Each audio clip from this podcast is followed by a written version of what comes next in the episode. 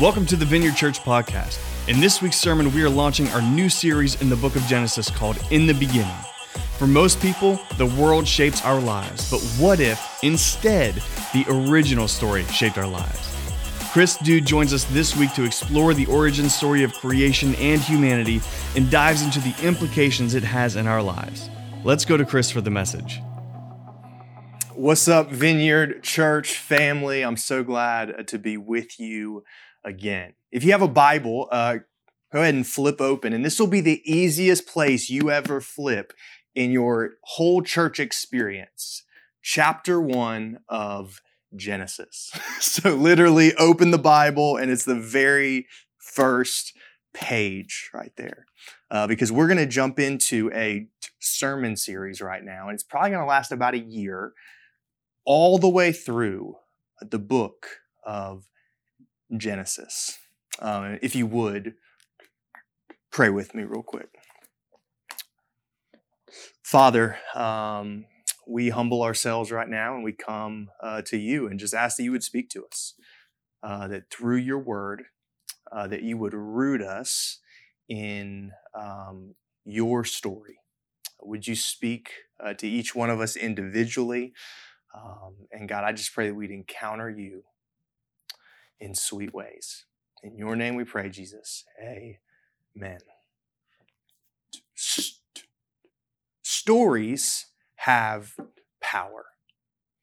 Uh, stories have the power to form us as individuals, as families, and even as cultures. We love stories.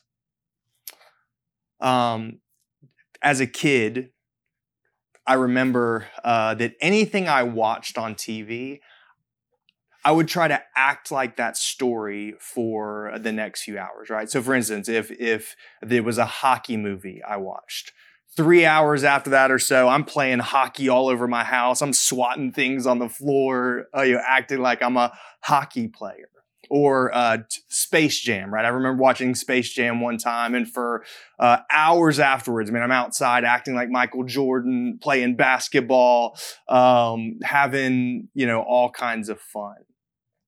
But I think that's the human experience. Uh, that we all try to live into stories. And it's hilarious when you're eight, right? And you're acting like a hockey player or in Space Jam or something like that. Yet I think we also have that uh, same experience as adults.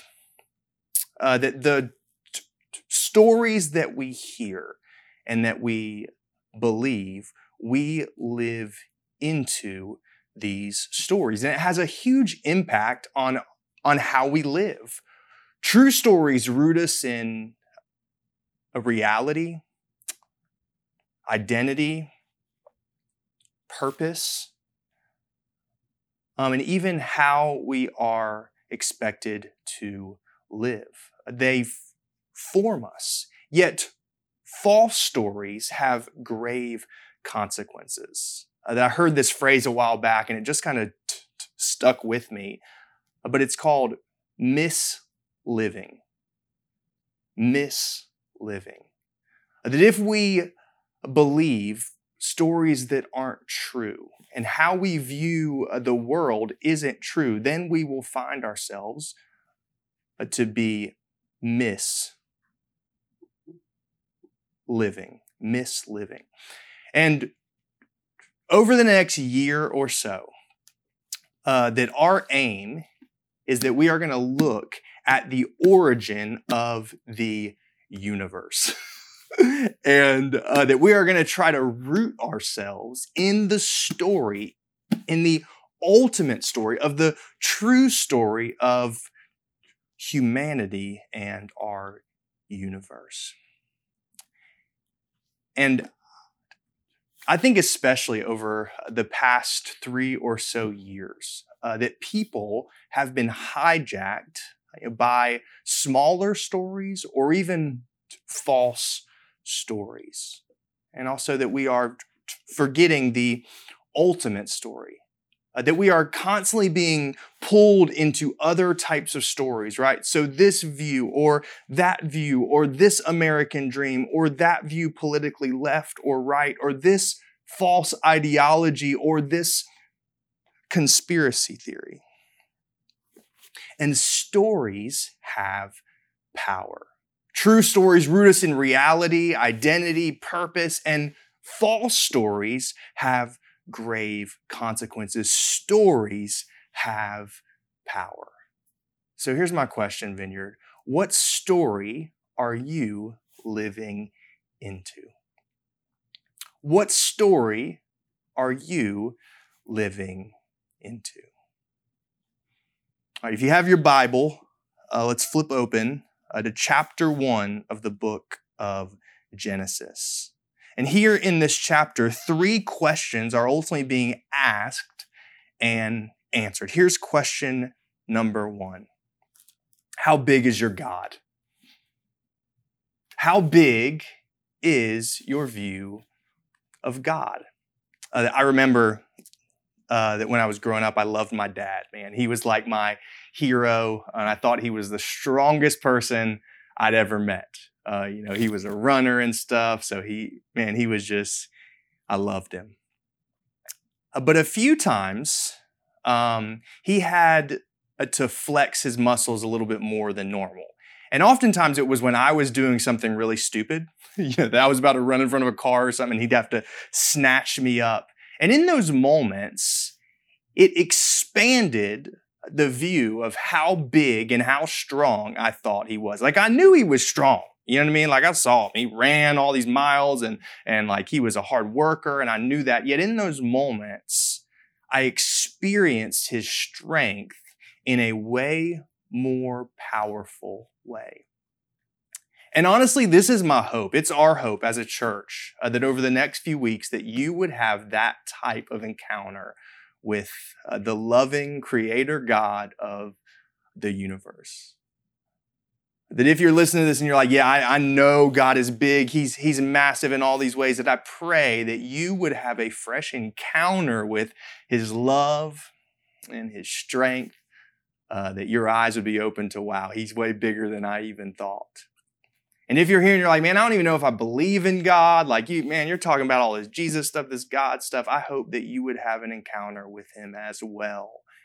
And that possibly for the very first time, uh, that you would know how big and how loving He is. As we talk about the origin of uh, you know the universe and of humanity in general, there's four primary views of history, and here's what they are. View number one is that it all happened by chance, right? It's it's all this is just one big uh, chance experience, right? It isn't planned, it's not ordained. It's literally like throwing, uh, you know, uh, the uh, the dice. Is, is is you threw the dice and there they are, but it's it, it, it's all happening through chance. The next view is that it's just an endless cycle. It's like a yo-yo, right? Picture a yo-yo. It's going up and down and up and down, and history isn't really going anywhere. It's just kind of repeating itself over and over and over again. Uh, the view number three is that it's like a clockmaker. It's like a watch. Right? That absolutely there is a God and he wound everything up and then he left it. And he isn't close anymore. All of it is just playing out however he planned it originally, yet he isn't close anymore. Yet Scripture explains that there is a fourth view.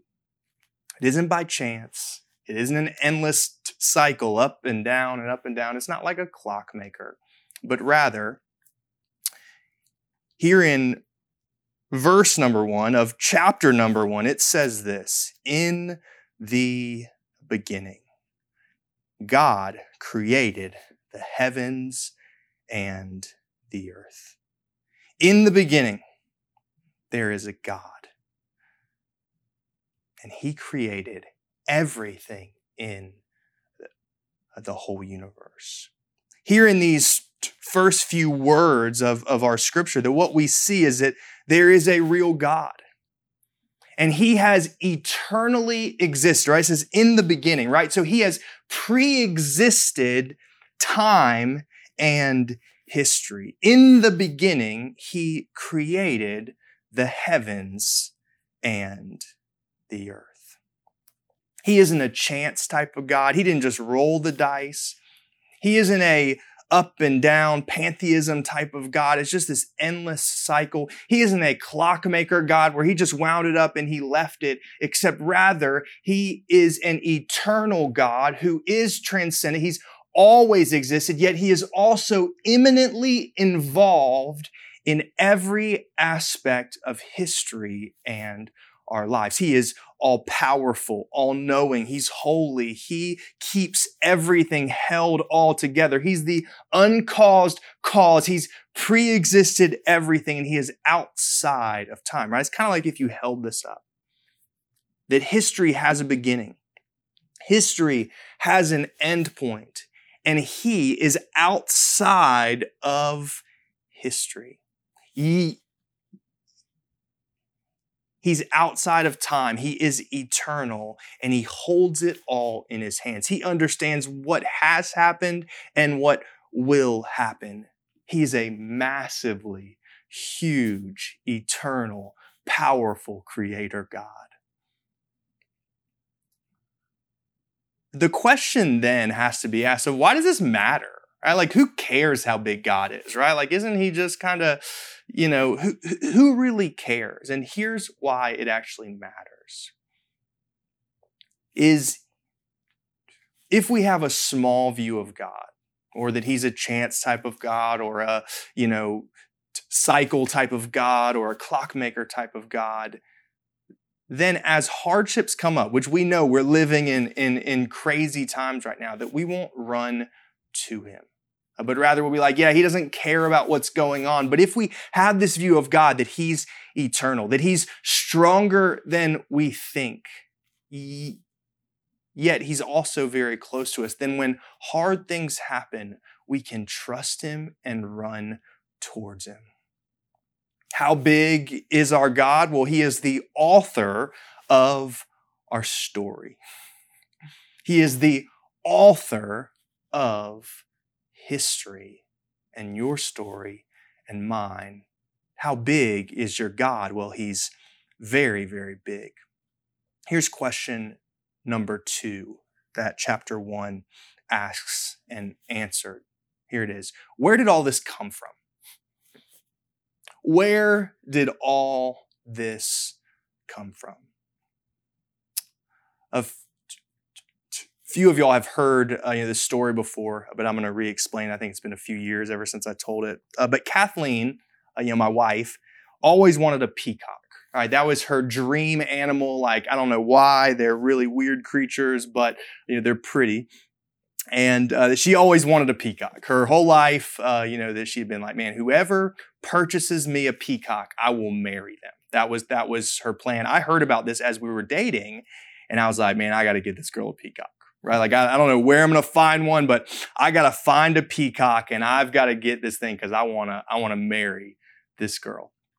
And that I remember uh, I asked all my friends that had any connections, uh, you know, to farm animals and things like that, and no one could find a peacock.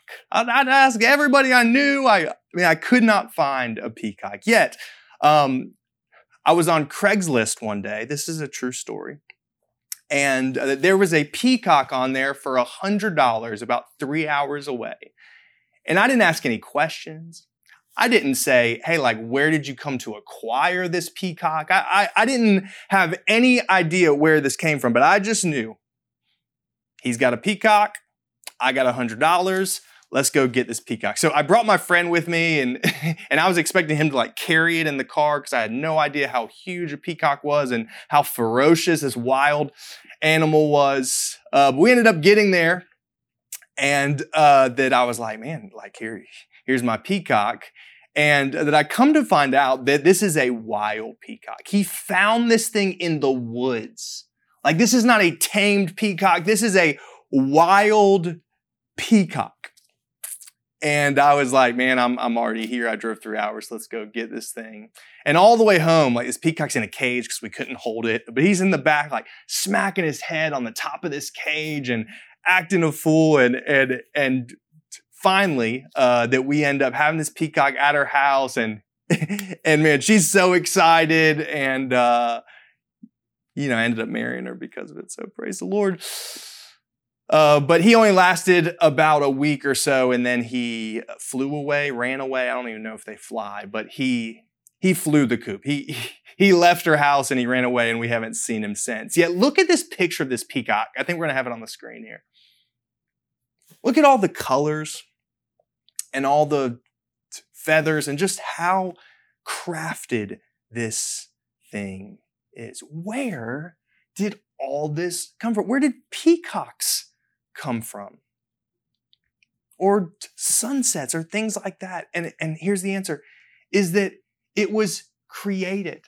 That here in Genesis chapter one, we see that that God, that creator God, that massive God literally created everything. And this should draw us into genuine awe of who he is over and over again from uh, verses 3 until 25, ultimately what we see is this ordering of creation. And ultimately he says that he spoke something into existence and it came into existence, and then he said it was good. And then he spoke something else into existence, and then it was also good. And over and over again, what we see is that creation is really good.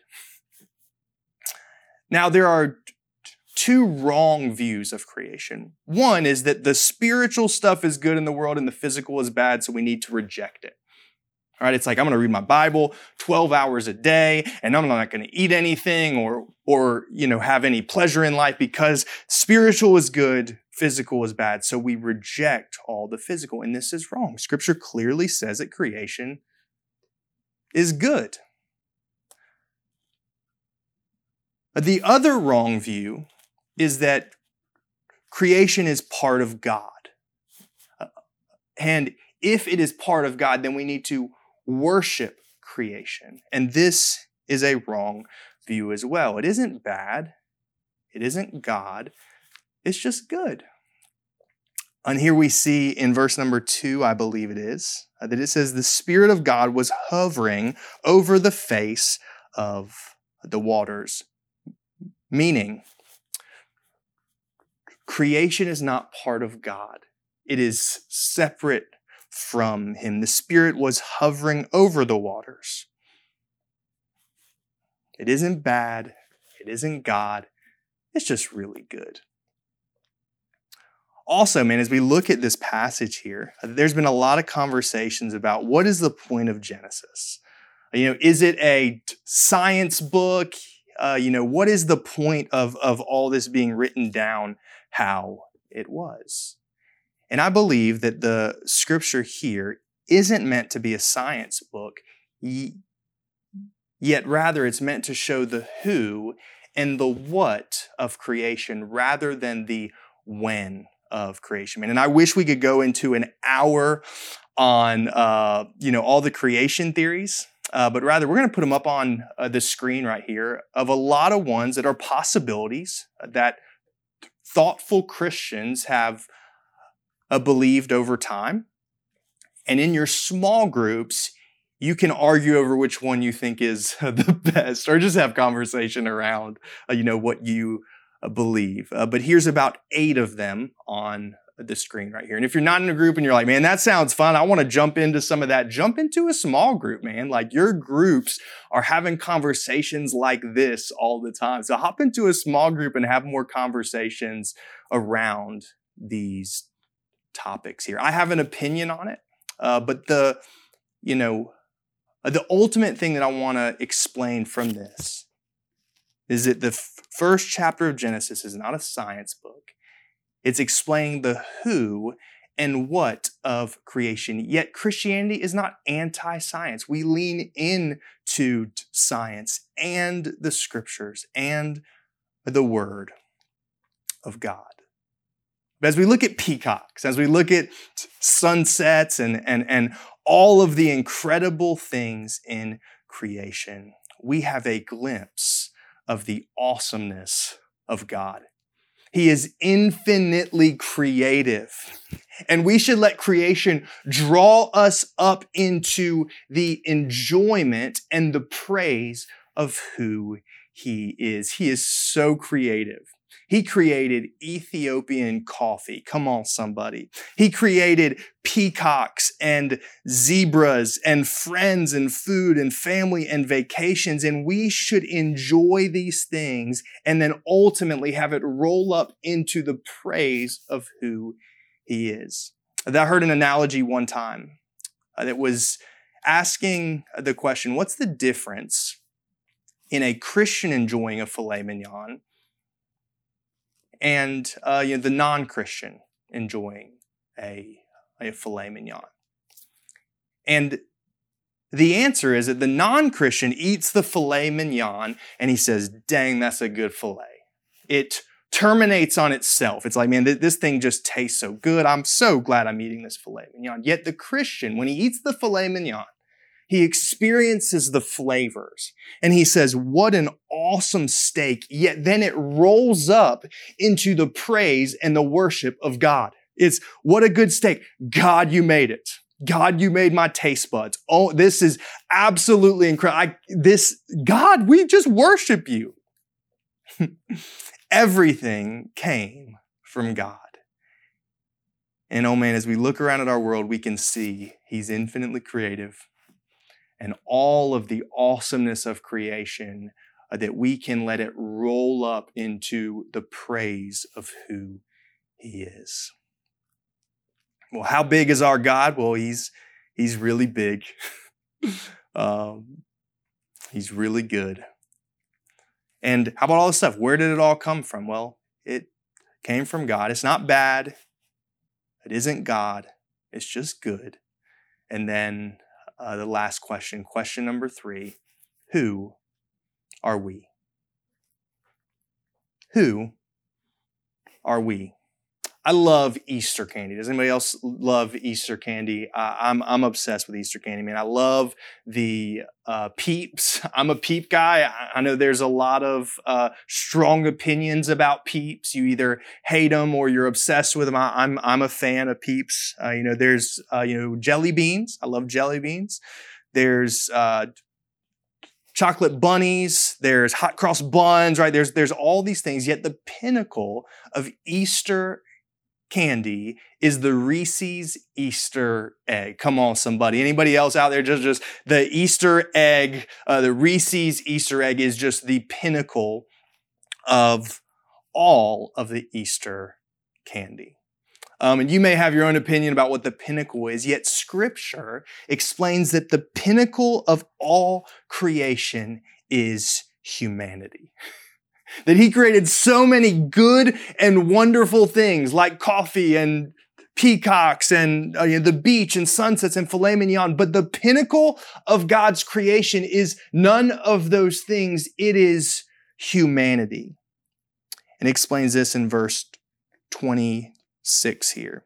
And then he said, let us make mankind in our image after our likeness. I remember the first few times I read this, and even up until recently, it was like, who is the we in this? Who is the us in this scripture? Let us make man in our image after our likeness? Is it the angels? Is it the animals? Like, what, what is happening here? And ultimately, what's happening here is that this scripture is speaking of the Trinity the Father, Son, and Holy Spirit. You and I are made in the image of God. And he is a Trinitarian God. Ultimately, that just means that he is one in essence, yet three in persons Father, Son, and Holy Spirit. And he did not create you and I uh, because he was lonely. It's not like, man, I'm God. I wonder what I'm going to do today. I, I mean, I'm, I'm, I'm kind of feeling lonely. So let's make some humans who will make my life way more interesting for sure. No, no, no. He created us out of an overflow of joy in Himself in the Trinity.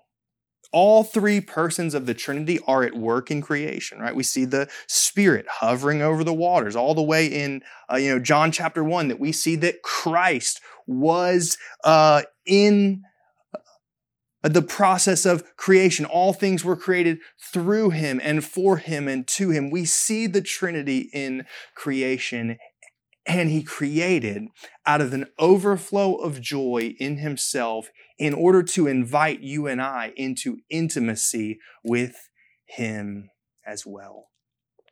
Humans are the pinnacle of his creation. Um, Evelyn right now really wants a puppy. Uh, you know, she's almost a year old now. Can y'all believe that? That my little girl Evelyn is is almost a year old. Uh, but all she wants right now is a puppy.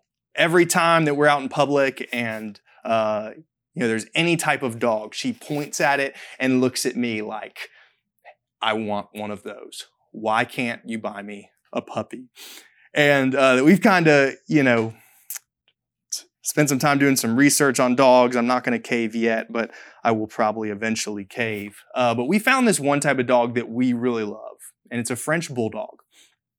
And I was like, man, that dog's cute. I, I might be okay with a French bulldog. And then we looked at the price, and y'all know how much these things cost? Like $5,000. Legitimately, like five grand. These French bulldogs cost $5,000. And it's like, who has five grand to spend on a puppy dog? So we're probably going to get like a free dog somewhere. Eventually, it's going to be great. But picture that French you know, bulldog real quick. $5,000. And then also picture this lady. Uh, there's a lady uh, that that was in uh, you know, Kathleen's church growing up, who uh, that when she was a little girl, she fell into a pool and uh, she was in there for quite a long time. They finally pulled her out, uh, but she uh, you know, isn't able to speak anymore, or uh, to walk, or uh, to interact hardly at all with anybody else. So picture her, and then also picture that $5,000 French bulldog out of those two options, who is the more valuable? Is it the $5,000 French bulldog that man has has a lot of value in our world or is it this sweet lady who isn't able to speak or what well it's it's her. All of us inherently know that. Why is it her? Because she is made in the image of God. And Fluffy, or you know, whatever we name that animal, is not. I know you love your dog. I know you love your cat, but they are not as valuable as a human being. You, I mean, look at me in the camera. You are made in the image of God. You have infinite value. His fingerprint is on you. You inherently have more value than all of the animals. You and I are made in the image of God. Um, and then in verse 28, this is what it says. So, He's always existed. He spoke everything into existence in this ordered way. And, uh, and then He made man and woman. And then it says, and He blessed them oh man, I, I want y'all to get this so bad. That the very first thing that God did was not to give them a list of rules of here's the things you can do and can't do, or here's your purpose, but rather the very first thing that God did was bless humanity. Man, I hope that your view of God is reframed in that light. That He is a God who wants to bless you and I. And then he said, After I've blessed you, now I have a purpose for you to be fruitful and multiply and rule over the rest of creation. Having this view of humanity will cause us uh, to treat no one as common. Yet everyone we interact with on the streets or, or, or, or at work or in our family or anywhere we will view them through the image of God. That we will know this person who I'm looking at, who I'm screaming out about politics right now, they are made in the image of God. They have the fingerprint of God, even if it's kind of twisted in some way. Each and every person is made in the image of Him. This roots us in our identity and our purpose. How big is our God? Well, He's really big. Where did all this come from? Well, it came from God. It's not bad. It isn't God. It's just good. And who are we? We are the pinnacle of all of His creation.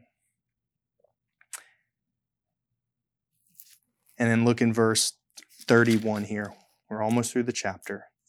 It says this And he saw everything that he had made, and behold, it was very good. It was very good. And as we look around at this world that He has created,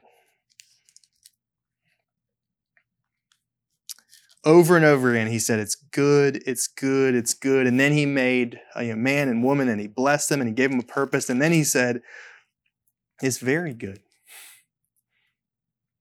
It's very, very it's very, very good. Yet, the question then begs to be asked what happened? What happened? Because as we look around at our world, we have glimpses of this reality, right? That things are good, that there's animals and plants and people, and it's all this awesomeness. Yet, as we look around at our world, we also see a lot of brokenness, a lot of pain, addiction, screaming at each other, hate and murder, and all these broken things in our world. What in the world has happened?